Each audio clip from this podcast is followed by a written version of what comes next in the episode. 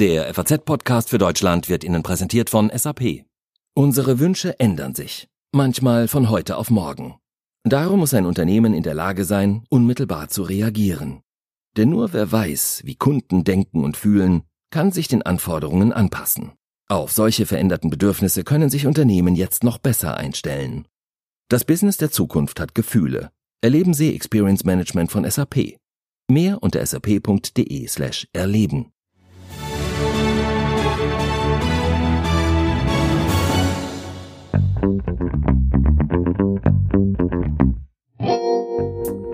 Ab heute werden viele Küchentische zu neuem Ruhm gelangen. Sie werden Schreibtisch, Kantine und Schulbank in einem. Denn ab heute sind in fast allen Bundesländern die Schulen und Kitas geschlossen und viele Menschen wurden von ihrem Arbeitgeber ins Homeoffice geschickt. Was bedeutet diese Situation für Eltern und Kinder? Darüber sprechen wir heute im FAZ-Podcast für Deutschland. Heute ist Montag, der 16. März 2020. Mein Name ist Tami Holderried. Schön, dass Sie dabei sind. Homeoffice, Schul- und Kitaschließungen, das alles sind Maßnahmen, um die Ausbreitung des Coronavirus einzudämmen. Denn Forscher sind sich einig, um die Verbreitung zumindest zu verlangsamen und so das Gesundheitssystem nicht zu überfordern, müssen wir jetzt alle so wenig Kontakt zu anderen Menschen wie möglich haben. Und dazu gehören natürlich auch Schulen, Kitas und Arbeitsplätze. Aber das stellt viele Menschen auch vor große Probleme. Zwar werden Kinder von Eltern, die sogenannten systemrelevanten Berufen nachgehen, also zum Beispiel Ärzte oder Feuerwehrler sind, weiter betreut. Alle anderen Kinder müssen aber zu Hause bleiben, egal ob die Eltern Homeoffice machen können oder nicht. Diesen Podcast sende ich von meinem Küchentisch aus. Und auch mein Kollege Philipp Krohn aus der Wirtschaftsredaktion arbeitet seit heute von zu Hause aus. Er hat drei Kinder, die er parallel betreut. Ich habe ihn mal angerufen und gefragt, wie der erste Tag so lief. Hi Philipp. Hallo Tammy. Philipp, ähm, erzähl doch mal kurz, wie ist denn eure Situation jetzt gerade so zu Hause? Ja, wir haben die große Herausforderung, dass wir zu viert versuchen müssen, irgendwie vier, fünf Rollen äh, gleichzeitig zu erfüllen. Das ist ähm, einmal die Schulkantine, das lässt sich noch ganz gut machen. Dann ist aber dritte Klasse und erste Klasse gleichzeitig. Und dann ist da noch ein Kindergartenkind dabei. Für das muss ich dann natürlich so ein bisschen auch noch Erzieher sein. Und dann will ich natürlich auch noch irgendwie ähm, bei der FAZ als Redakteur im Hintergrund mitwirken, damit wir auch morgen wieder eine Zeitung machen können.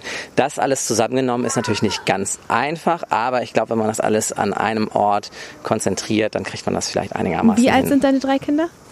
Die sind acht, sechs und drei und haben entsprechend natürlich auch ziemlich andere Bedürfnisse. Im Moment ist es ganz gut gekoppelt. Die Achtjährige geht in die dritte Klasse, der Sechsjährige in die erste und die können es beide so ganz gut bis zum Mittagessen durchhalten, dass sie sich an Aufgaben setzen. Da müssen wir halt ab und zu mal auf den Kleinen achten. Und wie war denn jetzt euer Tagesablauf heute? Ja, ich fand den eigentlich ganz in Ordnung. Wir sind aufgestanden wie immer, haben jetzt natürlich nicht den Schulweg gehabt, den wir üblicherweise hätten, haben uns dann um halb neun ähm, an den Küchentisch gesetzt. Ich habe meine ganzen Gerätschaften vorbereitet, habe dann versucht, äh, über unser, unsere Kommunikationskanäle mit den Kollegen zu sprechen. Meine Kinder haben parallel dazu Aufgaben gemacht. Ich konnte dann leider nicht so rechtzeitig in unseren, unsere Telefonkonferenz rein, die wir jeden Morgen machen mit meinem Finanzenressort. Das hat technisch irgendwie nicht funktioniert, war vielleicht überlastet oder so, weiß ich nicht genau. Ähm, da will ich mal morgen versuchen, ob ich da noch ein paar Minuten früher drin bin, um das dann hinzubekommen. Und dann äh, ja, was alles, was man so an äh, Kanälen braucht. Um 11 Uhr hatte ich eine äh, Pressekonferenz, die per Telefonschaltung gemacht wurde. Das fand ich ziemlich herausfordernd, weil man dann ja auch so um 12, halb eins essen mhm. will. Das musste ich dann parallel so ein bisschen versuchen. War ganz lustig. Ne? Während man irgendwie auf den ähm, Ausblick des Vorstandsvorsitzenden wartete, musste man dann den äh, Brokkoli blanchieren. so ist es dann halt nur mal in ja, solchen Tagen. Richtiges Multitasking. Jetzt hast du aber auch schon gesagt, ähm, ihr habt euch ganz genau überlegt, dass das jetzt nicht äh, die, die viel beschriebenen Corona-Ferien für eure Kinder sein sollen, sondern tatsächlich einfach so ein gewisser Schulplan, Lehrplan irgendwie weitergeführt werden soll. Habt ihr da viel Anleitung von der Schule bekommen oder habt ihr das einfach jetzt selber gestaltet und überlegt? Wir haben diesen ersten Tag jetzt tatsächlich erstmal mit ähm, Materialien gearbeitet, die wir noch hatten, ähm, aber haben da eigentlich seit dem Wochenende kontinuierlich immer bessere Informationen auch von der Schule bekommen. Es war ja in Hessen so, dass die Entscheidung erst am Freitagabend gefallen ist, dass die Schule ausfallen wird und ähm, dadurch konnten sich die Schulen natürlich nicht mehr komplett darauf einrichten. Einige äh, Lehrer haben ihren Kindern dann in den Schulranzen die ganzen Unterrichtsmaterialien äh, reingelegt, andere haben das nicht hinbekommen. Ein Lehrer bei uns war krank, deswegen konnte er das jetzt nicht hinbekommen. Aber die haben dann heute dann auch schon nach und nach ähm, Informationen weitergereicht, äh, wie man über eine äh, bestimmte Cloud äh, dann auch das Material bekommt. Und da können wir, glaube ich, die nächsten Tage ganz gut mhm. arbeiten. Alles klar. Und äh, ihr habt jetzt einen richtigen Stundenplan jeden Tag vor euch. Ja, wir haben uns tatsächlich, wir haben einen basisdemokratischen Stundenplan erstellt. Mathe ist wichtig, Deutsch ist wichtig, aber wir haben auch noch Religion und Sport mit mhm. aufgenommen in, ins Programm und ich hoffe mal, dass wir da ganz gut ja. durchkommen. Vielen Dank für deine Eindrücke, Philipp, und äh, viel Durchhaltevermögen für euch alle für die nächsten Tage und Wochen. Vielen Dank. Philipps Familie hat also einen ausgefuchsten Stundenplan ausgearbeitet. Aber wie ist das denn sonst geregelt? Wie bleiben die Schüler am Lernstoff dran? Das ist bundesweit nicht einheitlich organisiert. Schließlich ist Bildung in Deutschland Ländersache. Im Moment sieht es so aus, als macht aber auch irgendwie jede Schule ihr eigenes Krisenmanagement. Warum gibt es dann nicht zumindest auf Länderebene verbindliche Regelungen? Und wie kann man große Lücken im Stundenplan jetzt kompensieren? Darüber spreche ich jetzt mit der nordrhein-westfälischen Kultusministerin Yvonne Gebauer von der FDP, die bundesweit für die meisten Schüler zuständig ist. Hallo, Frau Gebauer. Ich grüße Sie. Frau Gebauer, vielen Dank erstmal, dass Sie sich an diesem bestimmt ziemlich turbulenten Tag die Zeit für uns nehmen. Wie ist der denn bislang verlaufen, der Tag, der erste Tag nach den Schulschließungen? Ja, wir haben natürlich hier bei uns im Haus sehr viele ähm, Anfragen über die sozialen Medien, aber natürlich auch ähm, hier über unsere Hotline. Wir haben eine eingerichtet, aber schon vor mehreren äh, Tagen, auch in Bezug auf die Klassenfahrten, die sich jetzt natürlich noch mal ein Stück weit verändern, was die Fragen anbelangt, der ähm, Eltern, aber auch der Schulleitungen und der Lehrer. Wir sind ähm, gut beschäftigt, aber wir haben auch äh, viele Antworten schon auf die Fragen, die jetzt natürlich im Rahmen der Schulschließungen alle gestellt werden. Können Sie denn schon ein erstes Fazit ziehen? Wie, wie ist der heutige Tag verlaufen für Eltern, wie für Schüler, wie für Lehrer? Also das erste Fazit kann ich äh, noch nicht ziehen. Es ist, äh, was ähm, die Betreuungssituation anbelangt vor Ort so, dass wir jetzt ähm, zusammen mit den Bezirksregierungen abklären lassen, wie denn die Situation an den einzelnen Schulen vor Ort ist. Und ähm, dann haben wir natürlich jetzt, äh, je weiter die Zeit voranschreitet, dann auch ein entsprechend deutlicheres Bild. Mhm. Gibt es denn jetzt schon Pläne für Eltern, die eben nicht in diesen systemrelevanten Positionen arbeiten, aber trotzdem keine Möglichkeit haben, ihr Kind betreuen zu lassen? Die Großeltern fallen ja auch aus. Ja, die Großeltern äh, scheiden aus. Ja, also wir können nicht für alle 2,5 Millionen äh, Schülerinnen und Schüler, die wir hier in Nordrhein-Westfalen haben, von einem Beschulungsangebot jetzt ein Betreuungsangebot ähm, einrichten. Das wird nicht funktionieren. Wir haben diese kritische Infrastruktur den Personenkreis der kritischen Infrastruktur mit den zehn Sektoren festgelegt. Und ähm, ansonsten müssen wir an ähm, alle ähm, Eltern appellieren, dass sie andere Betreuungsmöglichkeiten finden für ihre Schülerinnen, äh, für ihre Kinder. Das wird nicht einfach sein, das weiß ich. Das ist eine große Herausforderung. Aber es wird, ähm, wir können vom Land jetzt hier nicht ähm, für alle Personenkreise eine Betreuung sicherstellen, sondern das muss dann wirklich in Eigenregie, in Eigenverantwortung der Eltern passieren. Mhm. Wie kann denn in dieser Situation jetzt möglichst gut weitergelernt werden? Es geht ja einerseits zwar um die Betreuung, da haben wir jetzt drüber gesprochen, aber ja auch irgendwie drum, dass die Schüler nicht zu viel Lernstoff verpassen. Mhm. Ja, wir haben ja nun schon ähm, ähm, einige Schulen, die sich in diesem Zusammenhang sehr gut schon auf den Weg gemacht haben und äh, die Schülerinnen und Schüler, gerade die Schulen, die digital gut ähm, ausgestattet sind, haben es natürlich jetzt leichter, ähm, versorgen ähm, ihre Schülerinnen und Schüler dann entsprechend digital, auch über Plattformen. Wir haben aber auch viele Schulen, die sich ähm, jetzt in weiser Voraussicht sozusagen schon äh, mit Informationsmaterial für die Eltern gewappnet haben und das Anfang dieser Woche jetzt den Schülerinnen und Schülern Schülern mitgeben, damit eben auch zu Hause ähm, gelernt werden kann und auch es soll gelernt werden zu Hause. Trotzdem hat man das Gefühl, im Moment äh, findet jede Schule noch so ein, ein gewisses eigenes Krisenmanagement. Gibt mhm. es da Anleitungen oder Vorgaben für die Schulen, damit der Lehrplan möglichst gut weitergeführt werden kann? Also wir ähm, arbeiten gerade an Unterstützungsangeboten ähm, für ja, die Phasen, so nennen wir das hier, des Distanzlernens für die Lehrkräfte. Ähm, damit sie dann diese entsprechend auch an ihre Schülerinnen und Schüler oder Eltern weitergeben ähm, können. Wir sind im Gespräch mit ähm, den öffentlich-rechtlichen Sendern, damit auch über den Tag verteilt zum Beispiel auch YouTube Lernvideos angeboten werden. Also es gibt da mehrere äh, Varianten. Wir hoffen, dass wir oder wir gehen fest davon aus, so würde ich jetzt mal sagen, dass wir morgen an dieser Stelle, was das digitale Lernen bzw. das Distanzlernen äh, anbelangt, dann auch äh, sprechfähig sind und den Lehrkräften eine äh, Übersicht an die Hand geben können, mit der sie dann arbeiten. Mhm. Besonders die Abiturienten machen sich jetzt gerade Sorgen. Was sagen Sie denen denn? Also denen sage ich, dass wir sie natürlich ganz besonders im Blick haben und wir haben ähm, genügend ähm, Nachschreibtermine hier ähm, im Vorrat oder vorrätig, sodass nachher jeder ähm, sein Abitur auch ablegen kann. Das sind außergewöhnliche Zeiten. Wir müssen ja sicherlich auch mit außergewöhnlichen Maßnahmen arbeiten, aber wir stellen sicher, dass hier alle Prüfungen abgelegt werden können. Vielleicht müssen wir noch mal kurz sprechen über den Zeitpunkt, zu dem jetzt diese Schulschließungen kommen, die ja auch mhm. relativ kurzfristig jetzt kamen, übers Wochenende, teilweise noch am Freitag.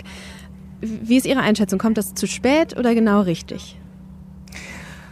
Also ich glaube nicht, dass man in diesem Zusammenhang von genau richtig sprechen kann. Das sind, ähm, es ist eine dynamische Entwicklung, ähm, nach der wir uns äh, richten müssen, richten mussten in diesem Zusammenhang.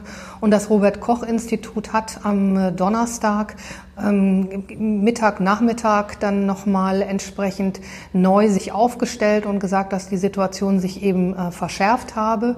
Das hat dazu geführt, dass wir am Freitagmorgen eine Kabinettssitzung hatten. Wir haben am Donnerstag auch im Rahmen der Kultusministerkonferenz in Berlin darüber gesprochen, ausgiebigst, und haben verschiedene Varianten durchgespielt. Am Freitagmorgen gab es die Kabinettssitzung. Und ich glaube, was jetzt tunlichst vermieden werden muss, ist, dass man mit ähm, Maßnahmen herausgeht, die noch nicht vollständig ähm, bedacht wurden. Und ähm, dass natürlich jetzt äh, schnell gehandelt werden muss in einer Krise, das ist richtig. Aber ähm, Maßnahmen, die nicht ähm, bis zum Ende durchdacht worden sind, führen am Ende des Tages bei den Beteiligten nur zu Verunsicherung. Und die Verunsicherung ist groß genug. Hm. Vielleicht zum Abschluss nochmal die Frage, wie lange werden wir denn Ihrer Einschätzung nach jetzt mit dieser Situation leben müssen? Also können wir da tatsächlich darauf hoffen, dass es nach den Osterferien man wieder zum normalen Betrieb zurückkehren kann oder sind Sie sich da noch unsicher? Das hängt nicht an meiner Sicherheit oder an meiner Unsicherheit. Es liegt äh, schlicht und ergreifend daran, wie wir es schaffen mit den äh, Maßnahmen, zu denen wir vielleicht noch weitere hinzufügen müssen. Das weiß ich nicht. Ähm, aber wie wir es schaffen mit den Maßnahmen, also Vermeidung von sozialen Kontakten, wie wir es schaffen, dass ähm, die Ausbreitung des äh, Coronavirus einzudämmen. Und ähm, dann müssen Virologen ähm, neu entscheiden. Und die, die Lage ist äh, dynamisch. Wir mhm. müssen jeden Tag uns äh, die neuen Fallzahlen anschauen und, und dann werden wir sehen, schaffen wir es, bekommen wir hier ähm, eine weitere Ausbreitung des Coronavirus zumindest ähm, eingedämmt gestoppt sicherlich nicht, aber eingedämmt. Und dann werden wir sehen, ob die Zeit bis zum 19. April, also Ende der Osterferien hier bei uns in Nordrhein-Westfalen, gereicht hat oder ob wir ähm, ja, uns neu aufstellen müssen. Vielen Dank für Ihre Einschätzung, Frau Geber. Sehr, sehr gerne.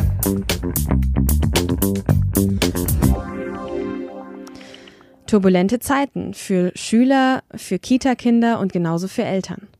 Denn deren größtes Problem ist ja häufig die Betreuung der Kinder. Viele hatten auch nicht besonders viel Zeit, sich auf die neue Situation einzustellen. Mecklenburg-Vorpommern zum Beispiel hat sich erst am Samstagnachmittag dafür entschieden, die Schulen und Kitas zu schließen.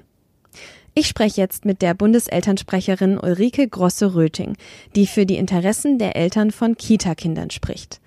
Denn bei denen ist die Betreuungssituation natürlich besonders prekär. Hallo, Frau Grosse-Röting. Hallo, guten Tag. Hatten Sie persönlich denn große Angst vor dem heutigen Tag?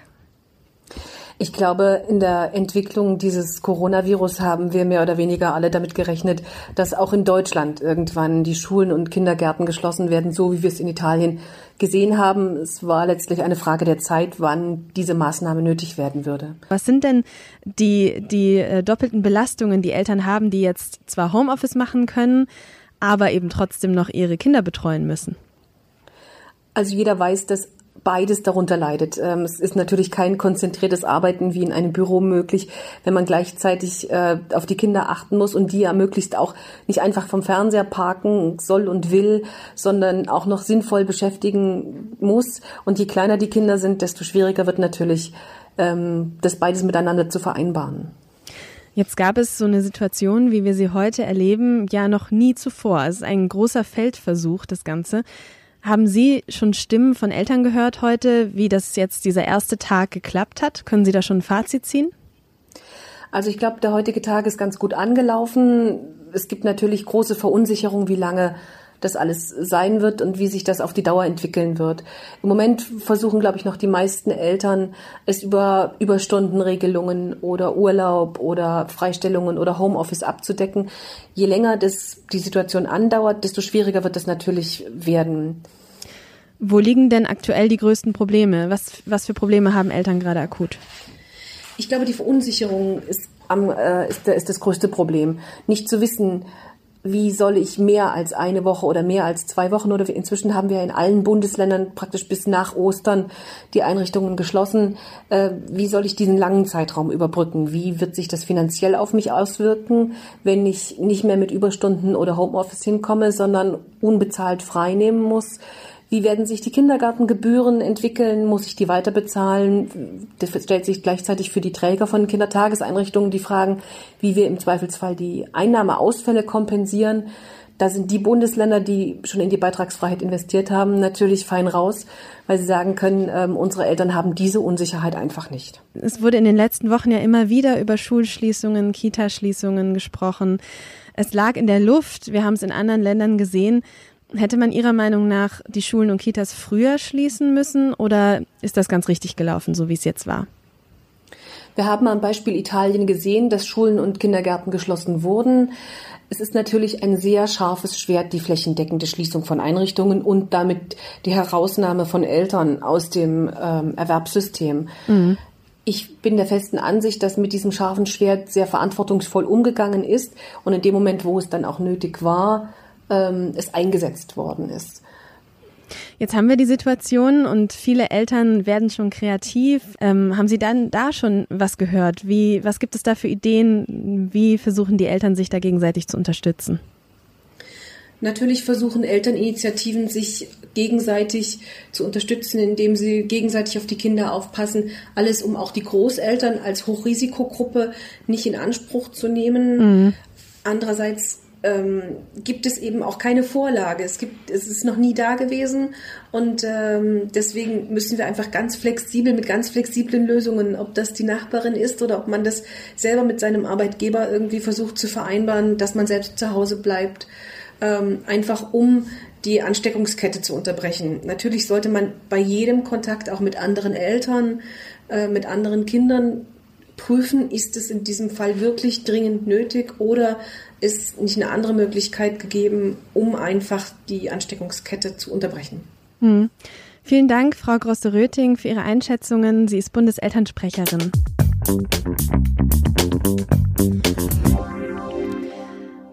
Wir haben es eben schon gehört, viele Eltern sind gerade verunsichert. Was dürfen sie, was können sie machen? Denn die Großeltern kommen als Betreuung schon mal nicht in Frage. Die sind ja als Risikogruppe besonders gefährdet, sich mit dem Coronavirus anzustecken und sollten deshalb bestmöglich geschützt werden. Was aber tun, wenn man keine Möglichkeit hat, von zu Hause aus zu arbeiten und seine Kinder auch nirgendwo sonst betreuen lassen kann? Welche Rechten und welche Pflichten haben Eltern als Arbeitnehmer und als Eltern? Das kann am besten Markus Jung aus der FAZ Wirtschaftsredaktion erklären. Hallo Markus. Hallo Tami, grüß dich. Markus, vielleicht gleich am Anfang mal die Frage, muss mein Arbeitgeber mir denn in der aktuellen Lage Homeoffice ermöglichen? In manchen Berufen geht das ja schon gar nicht. Ja, das stimmt. Also erstmal muss man grundsätzlich sagen, auch wenn das äh, vielfach Wunsch äh, bestimmter Politiker ist, den Anspruch auf Homeoffice gibt es in Deutschland so nicht.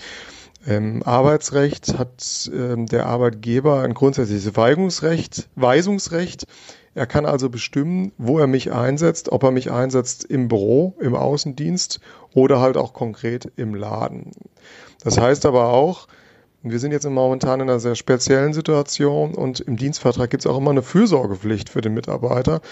Der Arbeitgeber hat ja ein gewisses Interesse daran, dass es uns gut geht. Daraus kann man jetzt aber keinen generellen Anspruch ableiten, Homeoffice zu ermöglichen.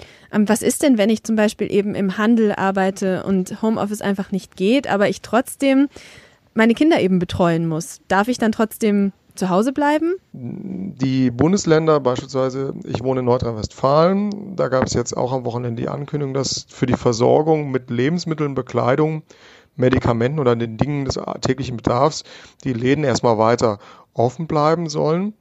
In solchen Fällen ist den Mitarbeitern zu raten, dass sie das Gespräch mit ihrem Chef suchen sollen und die Situation klären sollen, weil das beschäftigt jetzt natürlich ja alle.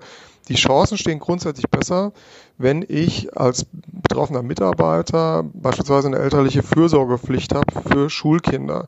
Denn da, da wissen wir ja alle, äh, gibt es seit ähm, Freitag umfassende Maßnahmen der Bundesländer und teilweise Schulschließungen, die bis zum Ende der Osterferien gelten, teilweise also weit in den April hinein. Hier in Nordrhein-Westfalen beispielsweise erster Schultag derzeit 20. April angesetzt. Ähm, da sieht man auch eine andere Situation. Beispielsweise heute sind Meldungen reingekommen, dass die großen Lebensmittelketten derzeit vor allen Dingen nach Studenten suchen für Jobs wie Regal einräumen, kassieren etc. Die verweisen darauf, dass die Universitäten ja jetzt sowieso gerade Semesterferien haben und weiterhin diese Semesterferien ausweiten wollen. Die zu, suchen also gezielt nach dem Ersatz für Mitarbeiter, die Eltern sind und da möglicherweise mit ihrem Arbeitgeber irgendwelche Regelungen treffen müssen. Mhm. Und wenn ich jetzt aber sage, ich habe absolut keine Betreuung für mein Kind, du hast es gerade angesprochen, Schulschließungen, Kitaschließungen, ähm, ich, ich finde keine Möglichkeit, äh, ich muss zu Hause bleiben. Was droht mir denn schlimmstenfalls? Also menschlich finde ich das ähm, vollkommen nachvollziehbar ähm, dass es schwierig ist, da gerade eben eine geeignete Regelung zu finden. Juristisch ist es aber relativ eindeutig. Wer kein Betreuungsangebot hat und deswegen zu Hause bleiben muss, der hat das seinem Arbeitgeber unmittelbar mitzuteilen. Ähm, grundsätzlich müssen Eltern irgendwie versuchen, eine Betreuung zu organisieren. Wie sie das machen, ob sie da jetzt mit der Großmutter agieren, der Tagesmutter oder im Austausch mit anderen möglicherweise betroffenen Eltern, das geht dem Arbeitgeber erstmal nichts an. Ich habe eben schon die Großeltern erwähnt, da weist uns jetzt die aktuelle Krisensituation auch wirklich Grenzen auf. Nochmal auf deine Eingangsfrage zurückzukommen, wenn wirklich alle diese Varianten, die ich jetzt versucht habe darzustellen, nicht greifen, dann muss der Mitarbeiter tatsächlich hier zu Hause bleiben, weil es ihm nach dem Gesetz, sagt man, nicht zumutbar ist, die Leistung zu erbringen und damit äh, nicht weiter an der Arbeitsstelle zu erscheinen. Und werde ich dann in so einer Situation weiter bezahlt? Äh, das, das, das ist schwierig, weil ähm, Grund nach ist das ja ein, ein, ein Schuldverhältnis. Und äh, ist mir meine Leistung nicht zumutbar, dann habe ich auf der anderen Gegenseite auch keinen Anspruch mehr auf eine Gegenleistung. Das ist so die Grundaussage im, im, im Schuldrecht. Jetzt haben wir aber die Situation, dass wir nicht über einen schuldrechtlichen Vertrag hier reden, wenn wir über einen Arbeitsvertrag reden, sondern über einen Arbeitsvertrag.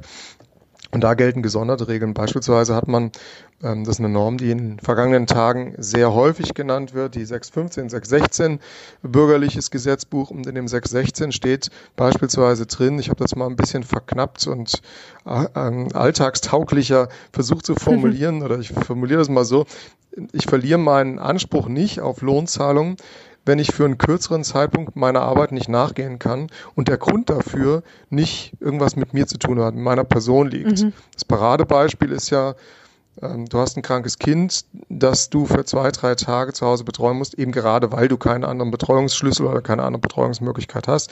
Das gilt aber nur für wenige Tage. Auch da wieder Corona, ganz spezielle Situation. Da wird gerade heftig drum gestritten.